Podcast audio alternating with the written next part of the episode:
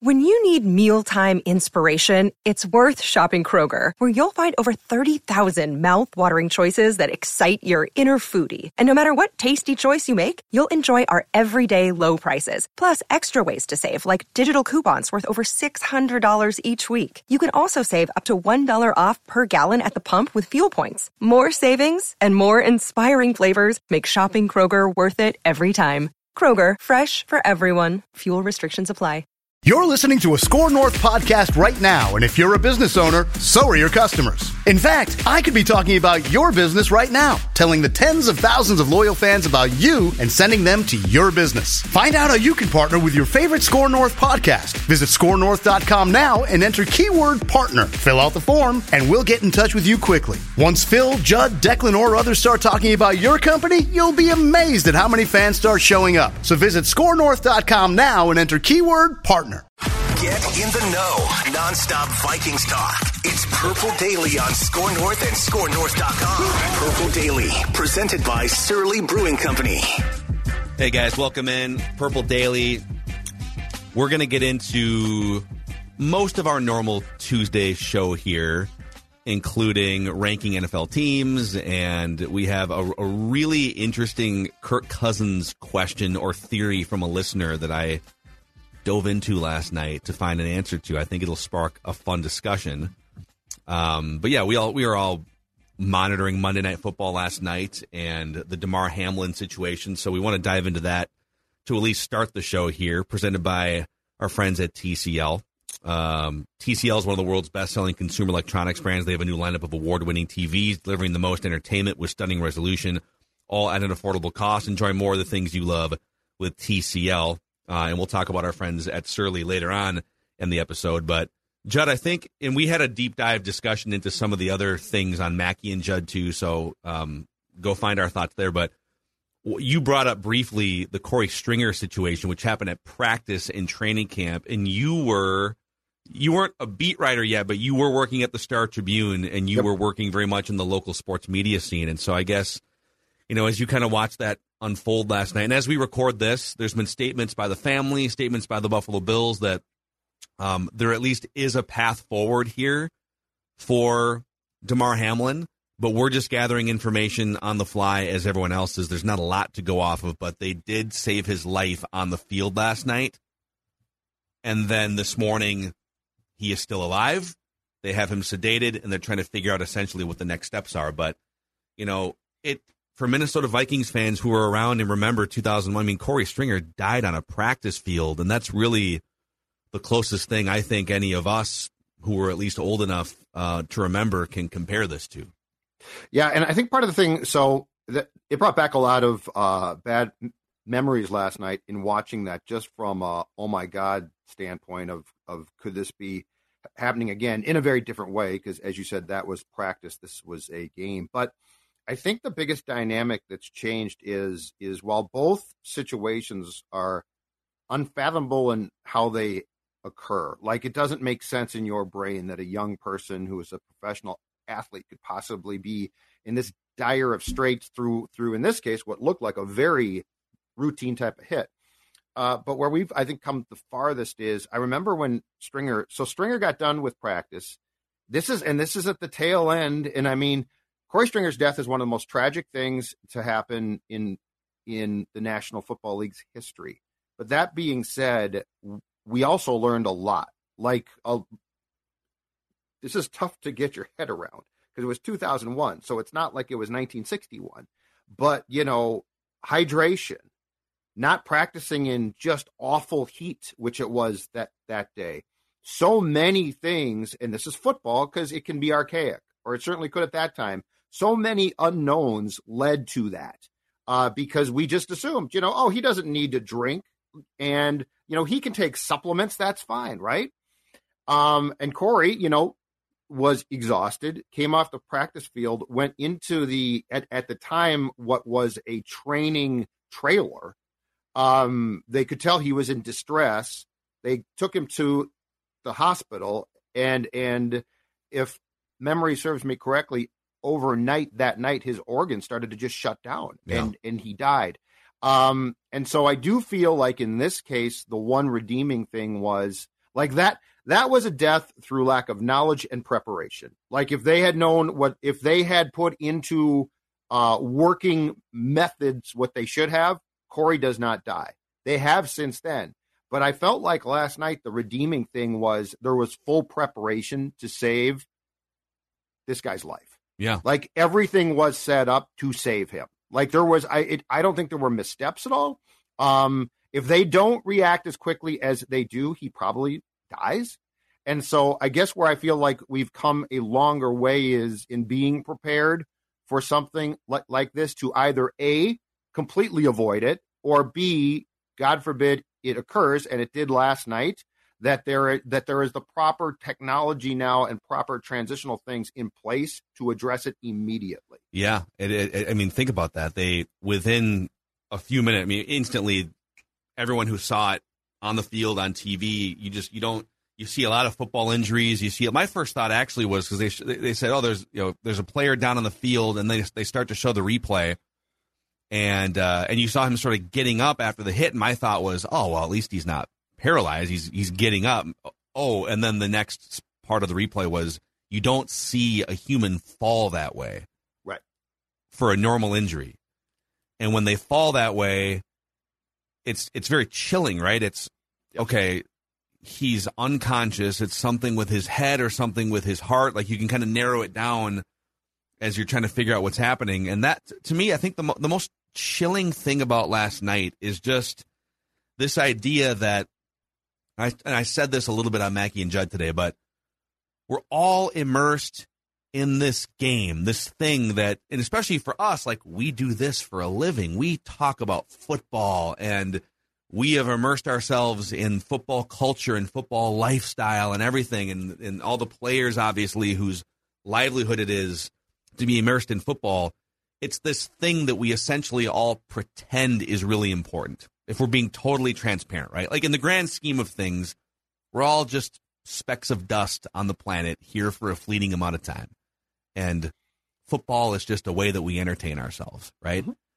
But when you're watching that game last night, like it's your fantasy championship. There's a number one seed on the line. There's other playoff ramifications. It's a battle between Joe Burrow and Josh Allen. It's the it's two young quarterbacks looking to you know be on the Mount Rushmore of NFL quarterbacks. It's all these things that we put great importance into as we're watching it, and then something chilling like this happens, and you just disengage and you sort of snap out of it and you're and you're looking at this and you're thinking, my God, like, how do you? And I'm glad they didn't play another snap in that game, but you, you come to this realization that, boy, this thing that we all sort of fully engage in, and it's we pretend like it's this really important thing. People can freaking die, and it's not happening every day, but it's actually been 50 years since someone died on an actual football field in a game.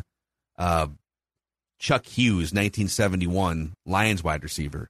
Yep. But it just it it slaps you upside the head as a player or as a fan. More so as a player if you were standing 10 feet from that last night. Right. That holy cow, like these dudes really are now maybe he had a pre-existing condition and he was for lack of a better phrase, maybe he was just sort of a ticking time bomb regardless of football or could have been some other activity and we'll find that out at some point. But that was the most chilling thing that, oh my God, this is none of this is, is important at all right now. This is a human being fighting for his life as ESPN tries to figure out how to present it to millions of people. And that's true. I mean, th- think of all the things that we enjoy and love in life. And w- when you isolate them in the context that you just did, Phil, I mean, it's true of almost everything. It like is. what really really, and and it's why we can't it's why we can't go around thinking full time like you what you just articulated because it would make us be like, well, what's the point? And so it's why this will, I think, and it's not a bad thing. Um, it will stick with us, but it will also pass to the point of we will go back to putting importance on games. Um, because the thing about it is, if you love sports or business, I mean, you think about the amount of things that we invest in, right? And I mean invest in. We're we're um, we talk about them constantly. We we debate them constantly, and I mean this could include business as well, right? So I'm not just saying sports. Um, if you were to if you were to go around thinking with the mentality that you just said, we would all be like, well, who cares? So like that's where I think it's it's difficult right now, but distancing, but eventually as we begin to distance our, ourselves, I think putting it in the right context, but also going back to being passionate about things is not something to feel guilty about. And yeah, I, I think too, it's it, the players' reaction. I think is what was just so alarming to so many people, just because um, you look at all these athletes that we all admire and we love to watch play football and, and just their swagger, like Joe Burrow, or or the amazing athleticism that Josh Allen and all these amazing football players have, not just those two guys uh, specifically. And you see a reaction like that, and it's it kind of humbles you a little bit, and it kind of realizes, whoa, like we can always come on this show and have fun hot takes, make write that down predictions, and, and engage with our Purple Daily audience, which I love to do. Uh, but then when something like that happens, it also kind of puts a lot of other things in perspective of this is is is a game, but then there's also players that this is their livelihood that they shouldn't have to go out on this football field and think this is where my life could end. Like it's it's it just it, it, was a very spooky day. It was a very very spooky day watching everything kind of unfold. And I thought I, I know they were getting some pushback in the moment from from random people like social media whatever. I thought ESPN handled it brilliantly from the moment that the situation started to unfold all the way through the Scott Van Pelt, Ryan Clark oh. was 90 minutes or two hours. That's some of the most compelling on the fly. You think those guys, I mean, Ryan Clark was tweeting from an airport in his sweatsuit like five hours earlier, wondering if he was, he had like a delay at the airport or something. You think those dudes and Joe Buck and Suzy Kolber and Booger McFarland thought they were in for that last night? So, yep. I, I, I really, really, really thought to handle that? Like, what are you supposed to do? People are like, well, oh my God, they're just repeating themselves. You got to cut away. You got to go to something else. Go to what? We're gonna go. We're gonna go show you some Cotton Bowl highlights from earlier in the day. Look at this Tulane comeback. Like that would have been inappropriate. Yep. And so for all of them with basically no information to sit there for for uh, the, the, the Monday Night Football crew for over an hour, and then and then Scott Van Pelt at the desk um, with Ryan Clark. I mean, that was just some. In, it was it was compelling for horrible reasons, but the, I thought they did an amazing job, and I just want to throw that out there. Well, yeah, and I mean, you transition from a football game to that. Like, like think about that ask mm-hmm. in in the flick. You know, in that quickly, you you go from okay, you're calling a huge football game, which you're totally prepared for and you've done a thousand times, to okay, now you now you're doing a new story, life or, or death. I actually on Twitter last night, I compared it as far as the transition uh, the only comp I could come up with immediately was Al Michaels' 89 earthquake in San Francisco. Mm-hmm. Because, you know, they came on, and it's the fa- famous thing where I think that they were showing highlights from, I don't know, game one or two or something. And it flickers and goes out, and Al says, I think we're having an earthquake. And like from there on, they now had a news cover- anchor. Exactly. And he did unbelievable work. And I thought Joe Buck did, did too. If if you still think, oh, Joe Buck, he is just a smart ass kid, which he might have been at one time, but I thought what they did last night overall was outstanding. From from Buck, Aikman, Salters, who who was you know, and I mean, keep in mind too, these are people who have just witnessed this, and so like you could hear in their voices they were yeah. shaken they they were not like a step back i'm going to cover this like a news story they had to do that but they had to do it having seen, you know, I'm I'm at home on my couch shaken up. Yeah. Imagine being in the stadium.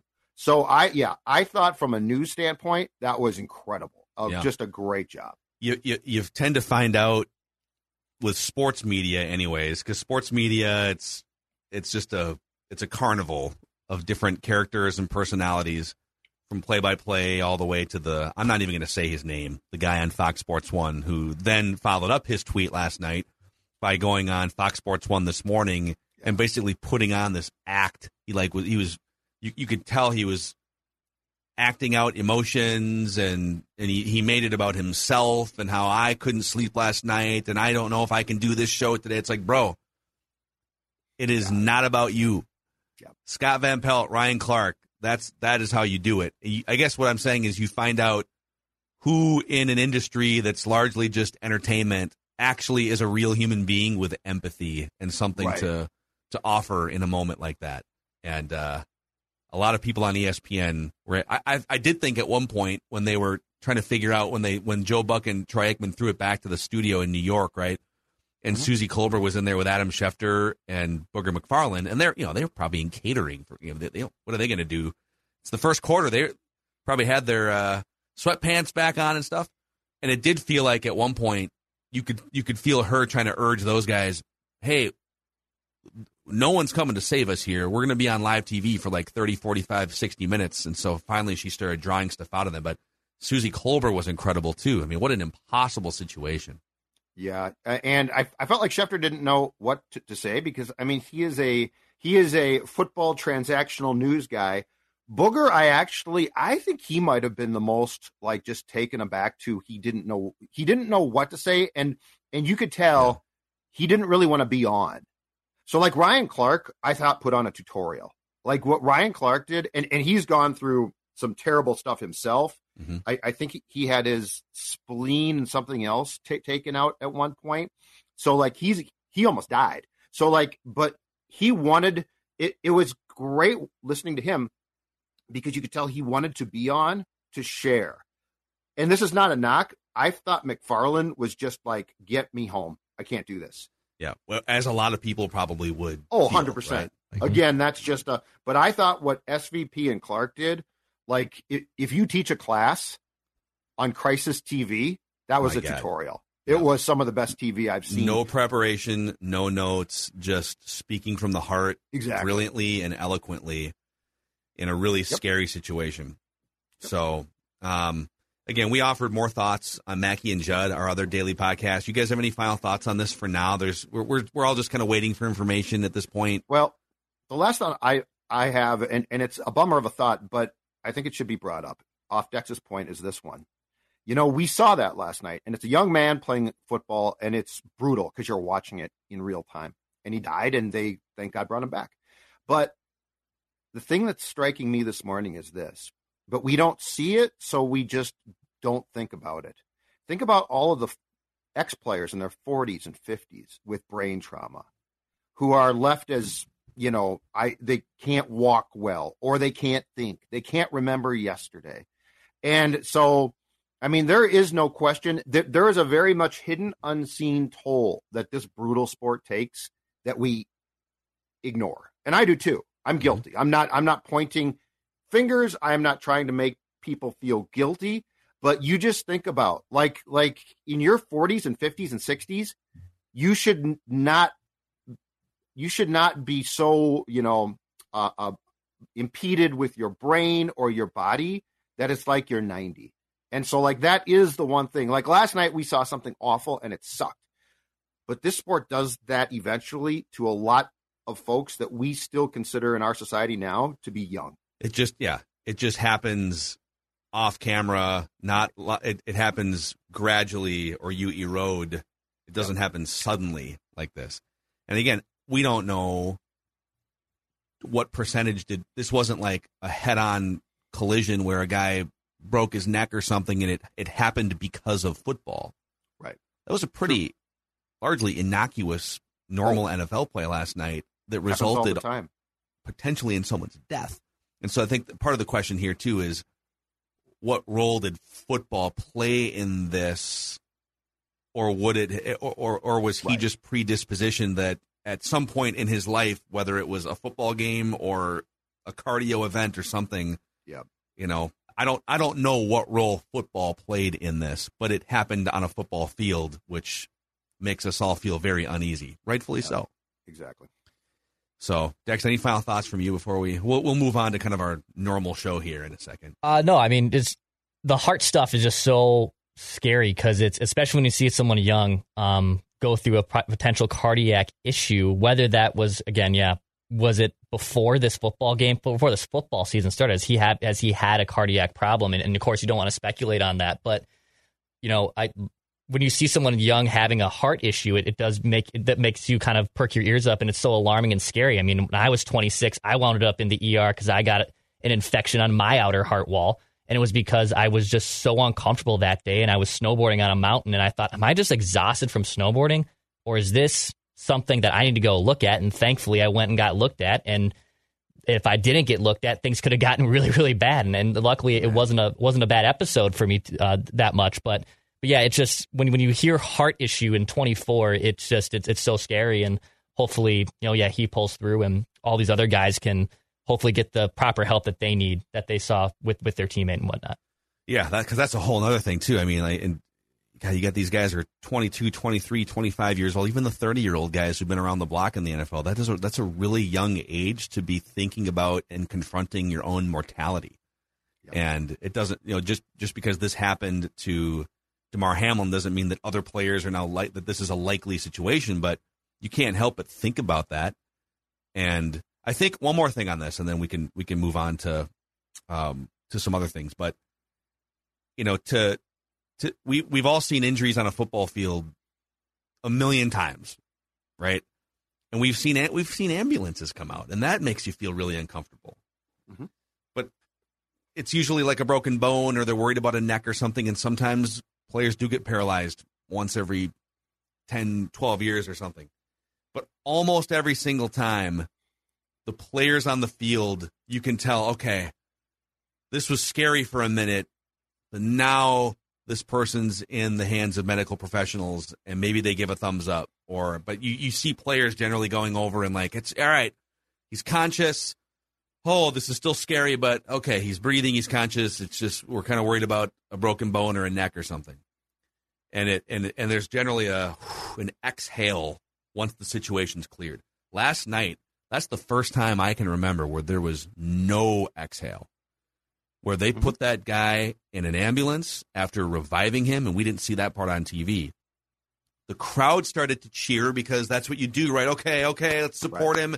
He's going in. Right. And there were 100 players on that field, and all of them had thousand mile stares on their faces. And like Declan said on Mackey and Judd, Joe Burrow and Josh Allen, the two coolest cucumbers in the NFL, right? Everything's cool, everything's good, right? Those guys were shook. And as you're reacting to, oh my God, like no one's, no one is, the tension is still as palpable as it could ever be, even after they cleared the field. That's when you knew, oh my God.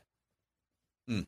There are certain things that unfortunately football players are used to seeing backboards, masks being taken off, right? Like those are traumatic things, but those are part of the job. Defibrillators aren't.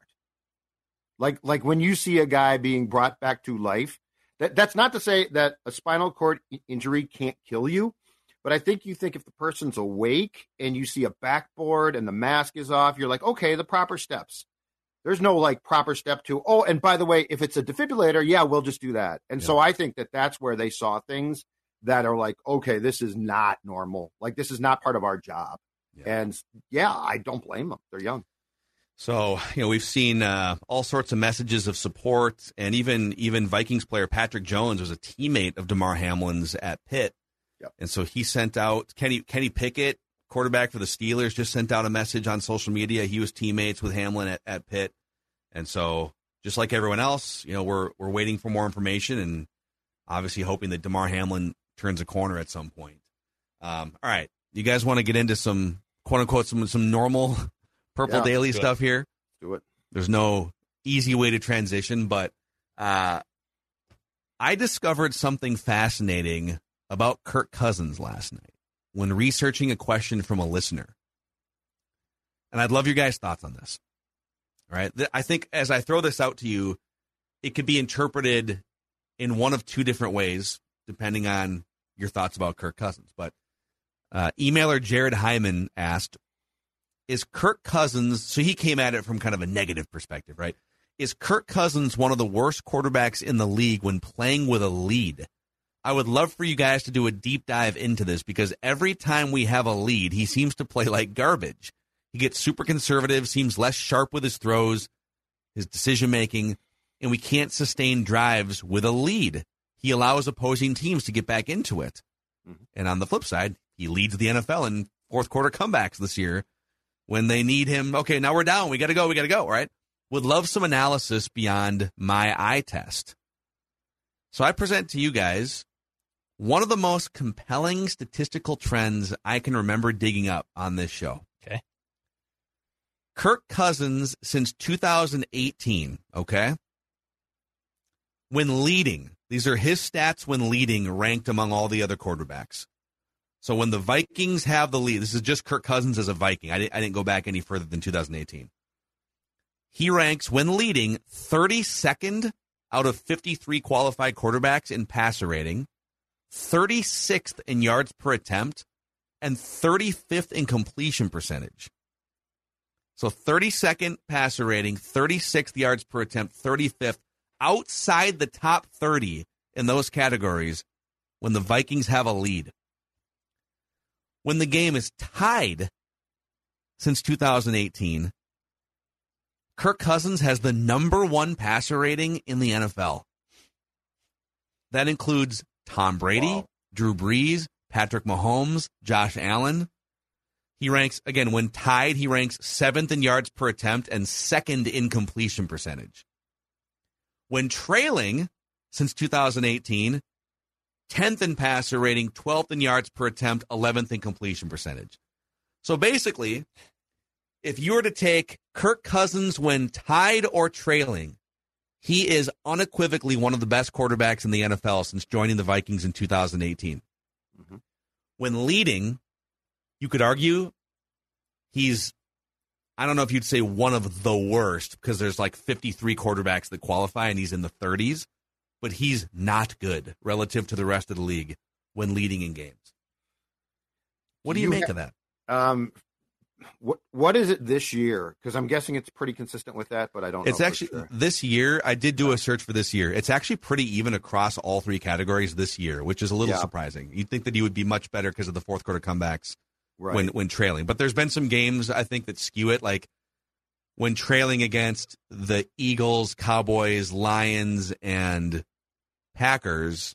He's been so bad that it kind of skews those overall trailing stats.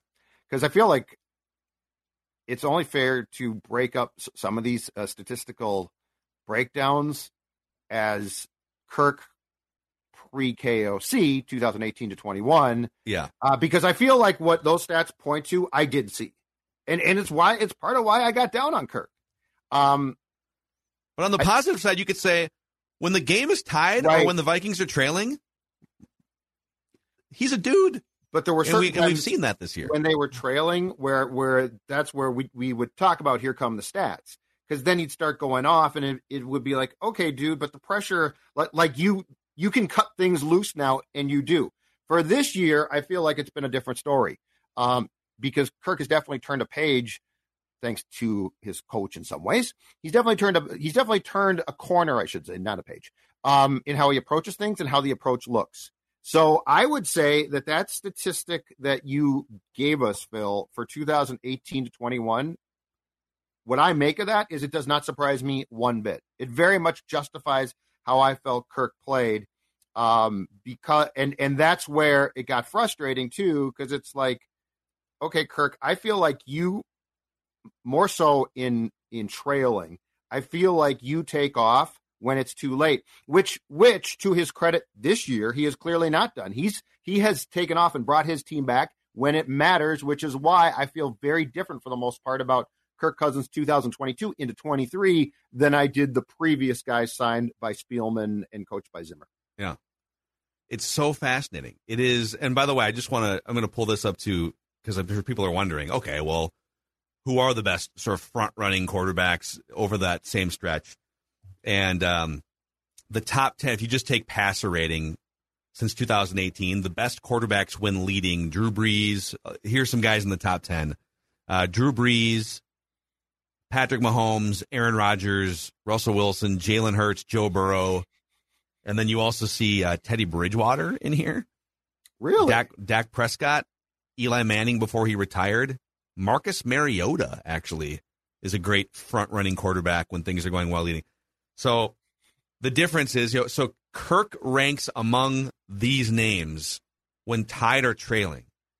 But the difference is when you need to throttle down on, or people have called me out on this, throttle up, when you need to push the gas pedal more aggressively and build a bigger lead. That's when he tends to let off the gas. And that's the, that's one of the big throttle down.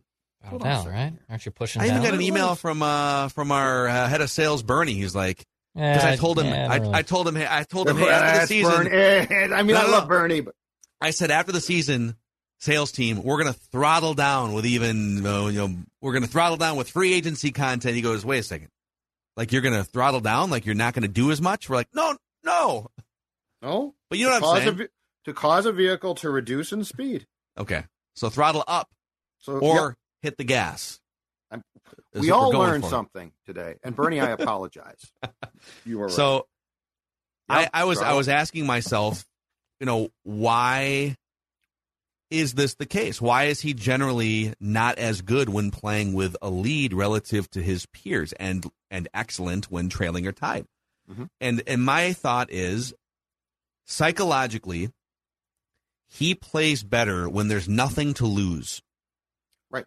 He goes into preservation and protection mode more often when there is something to lose. Yep. And the clip from his biography that we have referenced before, and I could never actually find, like, I, I found it a, a while back. I think it was some feature that was written. I think Chad Graff wrote something when he covered the Vikings.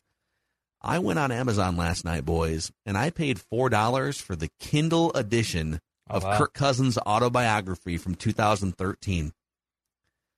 And I'm going to read you some of this.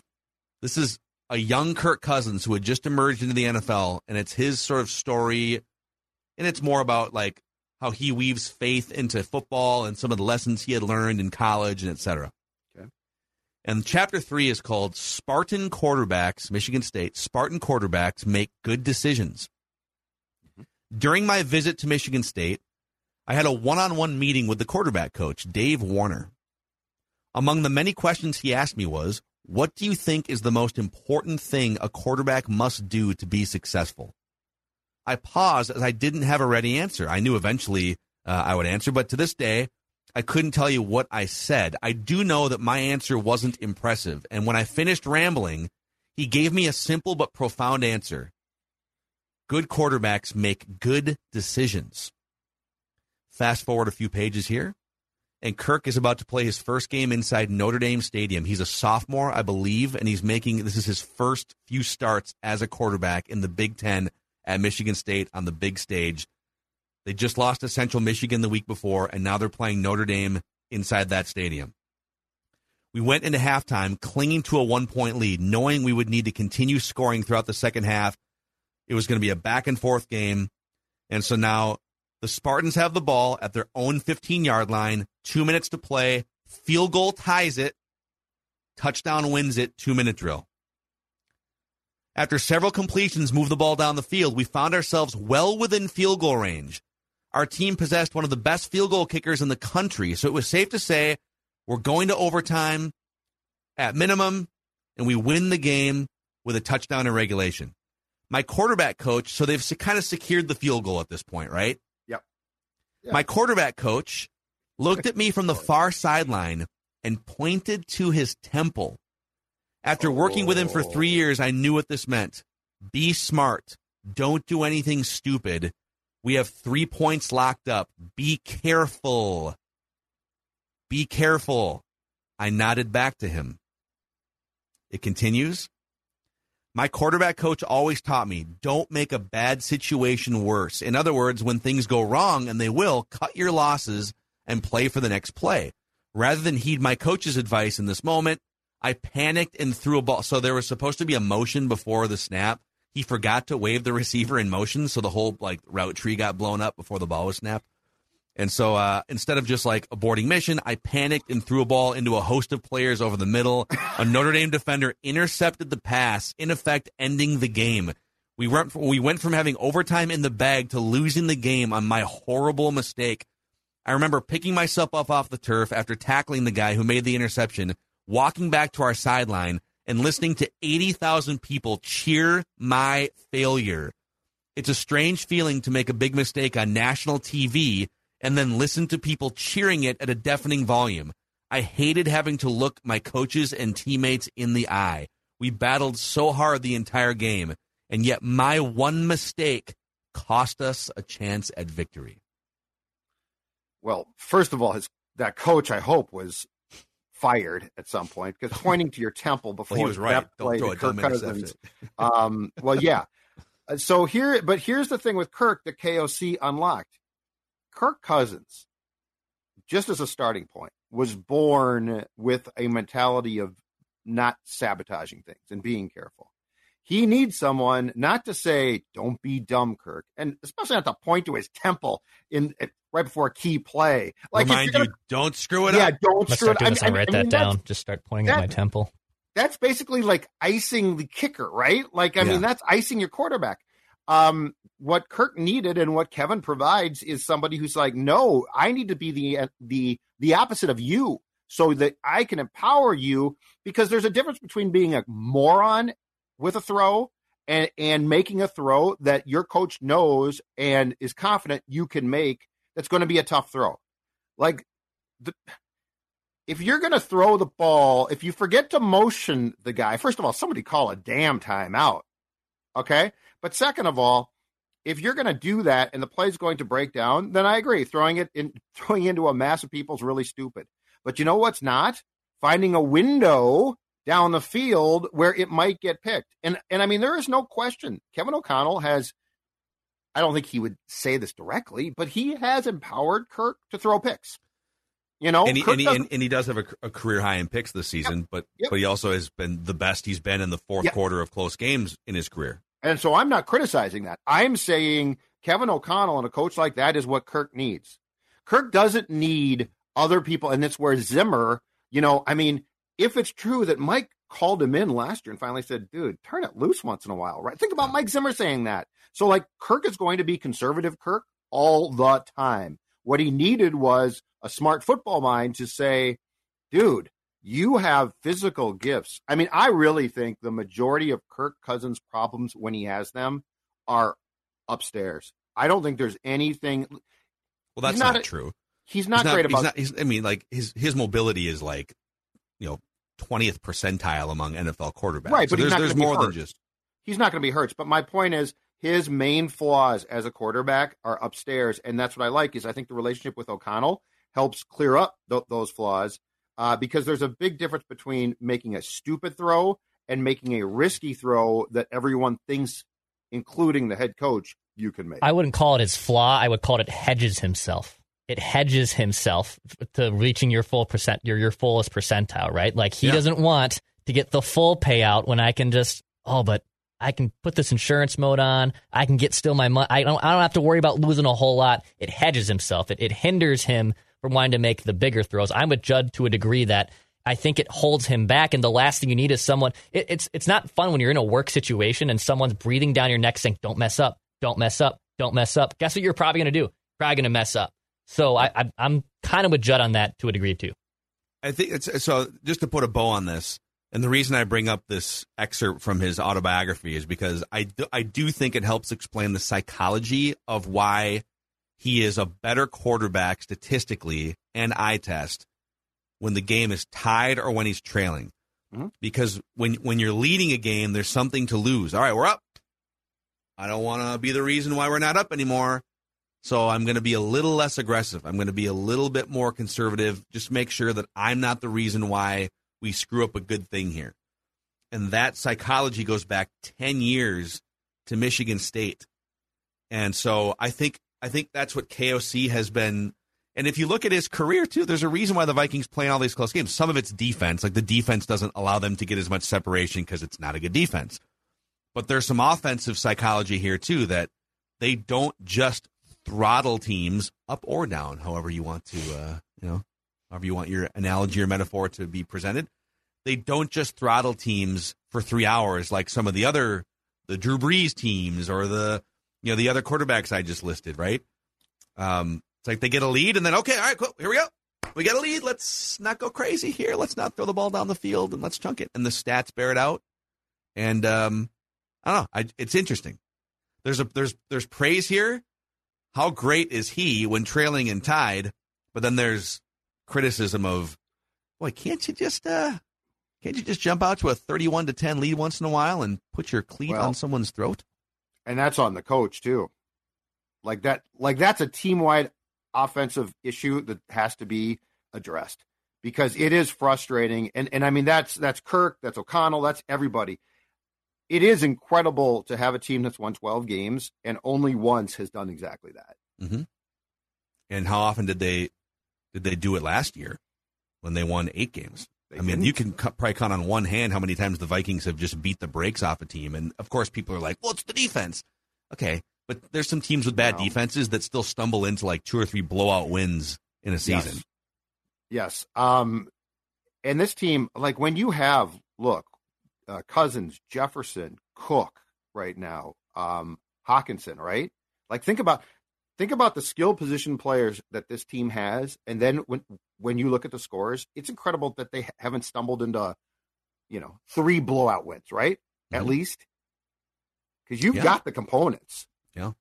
So uh, I thought that was interesting. Wanted to get your guys your guys thoughts on it. It's a good a good The question. Pointing to your Jared. temple thing, that's a bad coach. Yeah, I think every, every time they have a lead, I think he's thinking about that coach. He is, his and I'd temple. don't yeah. screw it up, Kirk. Don't Some- screw it up. No, dude. They should almost put like a fake score on the scoreboard. All right, the game is tied always at all times. 33 nothing, you're down. What are you going to do about it, Hot I mean, Shot? literally, five years. He has the best passer rating in tied games since 2018. That's crazy. I just think of the Happy Gilmore scene of Ben Stiller looking at Grandma, being like, "Don't you say a word." Yep. Like that is Yeah. exa- Yeah. that's exactly what I'm thinking about with Kirk. Of don't screw up. Well, now your back's going to hurt Hurt. because you just pulled landscaping duty. Um, all right, Judd. Uh, a, a, a cheers to the upcoming playoffs, courtesy of our friends at Surly. Yep. And the, the good thing about this is there are so many ways to cheers the playoffs. You can do it with a Furious, a Logic Bomb. Um, uh, you could do it with a Before I Die, an Axeman. Surly has an answer. No matter what beer flavors you like, guess what? Surly can take care of you. Uh, and as always, when you are enjoying your Surly, show us your cans. I'm at Jay Zulgad on Twitter at SKOR North. We want to see your beverage.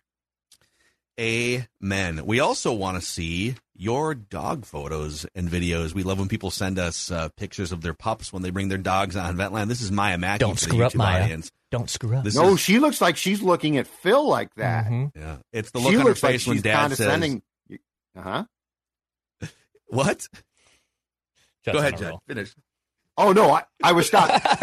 I, I was stopping on purpose. You are just like a bull in a china shop. Yeah. Uh, I was this is the this is the look on Maya Mackey's face when Daddy tells her we're still about two hours away from Nutrisource chicken and rice here. Okay, uh, from your training treats. This is the official dog food of Mackey and Judd and Purple Daily, and Stella loves herself a little Nutrisource as well. Yeah, and guess who? Guess who does not wait? Guess who tells me when she, she's go- going to get her training treats or her her uh, dog food?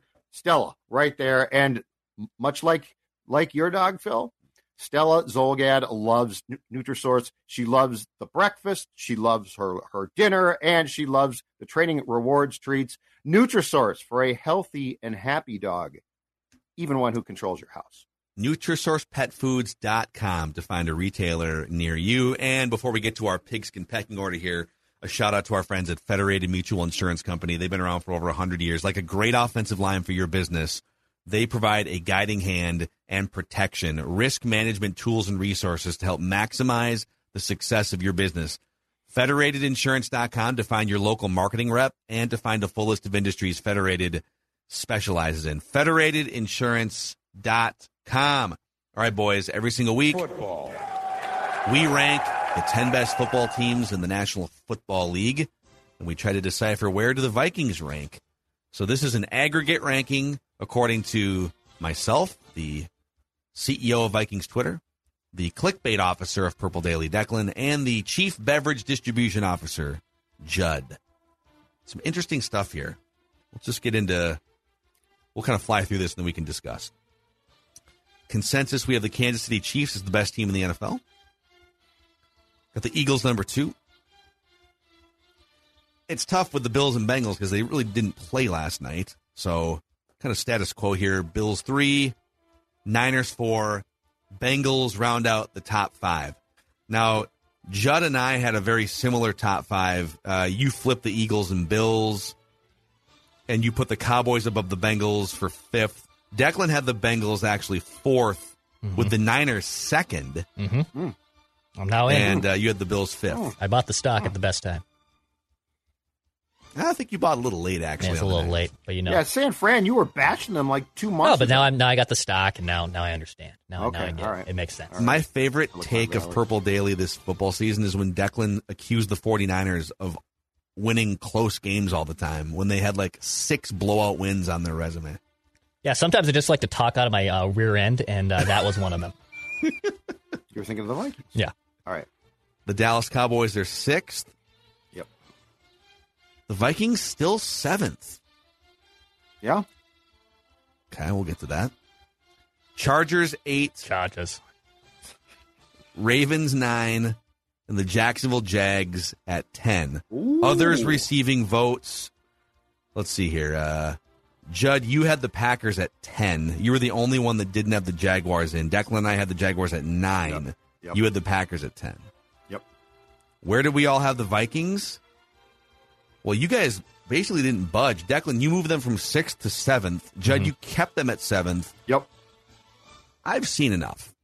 They Wow. are not Hater. they are no longer the 7th best team in the NFL. Hater. I'm sorry. You don't get smoked again like that and stay at seven. I know their record is one of the seven best records, whatever. But uh, I have the Vikings now tenth behind. Let's see here. Yeah. Who'd you have? Six or ten. I've got the Jaguars, Ravens, and Chargers now ahead of them, seven, eight, and nine. So I mean, you Hmm. can fight me on that, but the Vikings have gotten their doors blown off a few times, Yeah. including last week. And that win against the Colts, they also got their doors blown off for half that game, and then had to put together a historical comeback. I'm very mixed on on Baltimore. I don't know what to make of them. And Jackson's come back for the playoffs, I think, w- which will make a Yeah. difference. But I'm torn on the Ravens. They're amazing with Lamar in the lineup. I think they showed that graphic on Sunday Night Football that they average like 28 points per game when he starts since he debuted, and they average like 16 without him. So he is their offense. Um, but I, I just don't think that team is as good as the Vikings right now. Okay. So, uh, well, we know the one thing's for sure: the Vikings, if they played the Ravens, would either get their asses kicked by thirty or win a close shave game in the fourth quarter. Pretty much the only two outcomes. yeah, I think like seven through like twelve. If if we went twelve deep, could, could be put in a hat and mixed up. Yeah, because you also have like the Dolphins, the Lions, the Seahawks, the Giants. None of us had the Giants rank. Well, they're nine, Right, six, and and, one. I almost did, but then like the Packers are playing well now. I I don't know. It's a me- it's a mess after six probably.